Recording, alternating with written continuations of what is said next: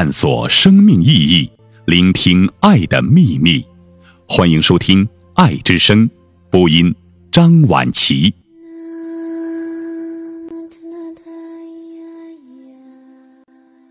疾病自愈的五个条件。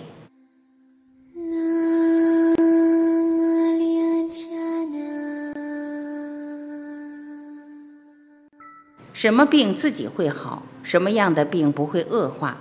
先把医院里中医、西医吓人的诊断放一放，按这个思路来判断。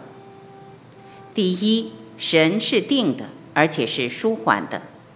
第二，元气不是太虚的，或者说下焦气不是太虚的。第三，中气、消化能力、饮食、排泄是相对正常的。第四，睡眠正常。第五，几个通道，出汗、小便、大便、月经是正常的。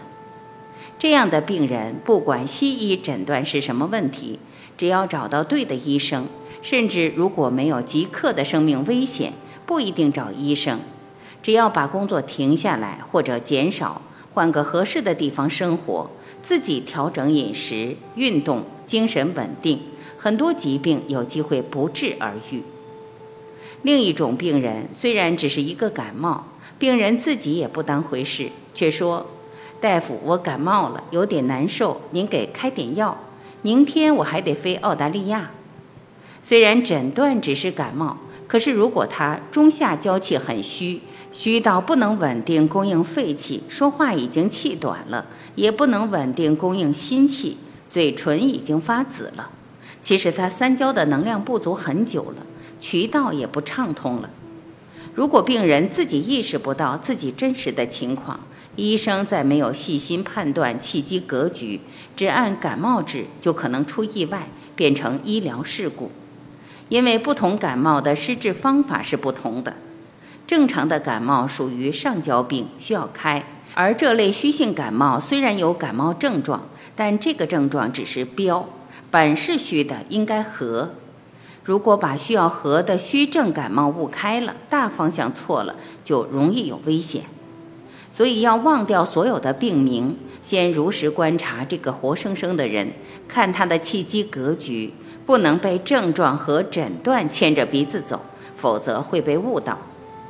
包括到药店买药，不要说我感冒了，我要买点感冒药，任凭店员推荐。其实感冒药也要分清虚、实、寒、热的，不管是什么病，先看下焦和中焦。为什么我一直在讲下焦、中焦，很少讲上焦呢？因为上焦气的源头来自中焦和下焦，与我们的生存环境和清气交换。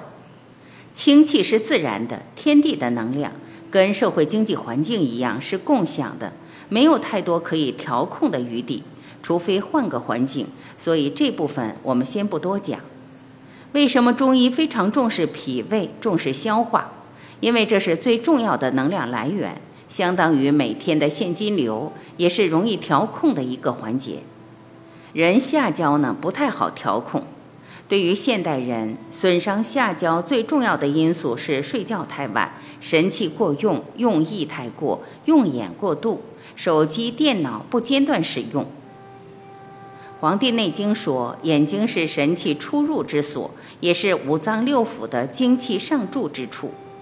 还有，当你深入思考一样东西，想未来的一栋房子，或者用力想你特别喜欢或不喜欢的人，这时你就变成了一个发射塔，精、气、神都发射出去了。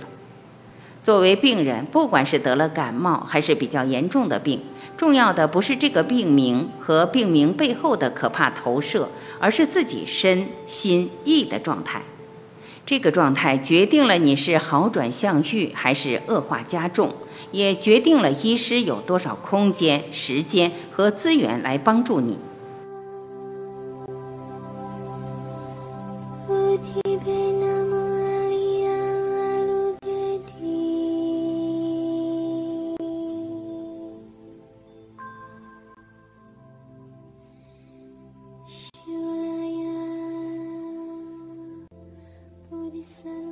感谢聆听，我是婉琪，今天我们就分享到这里，明天同一时间，您要记得，我依然会准时等你回来。再会。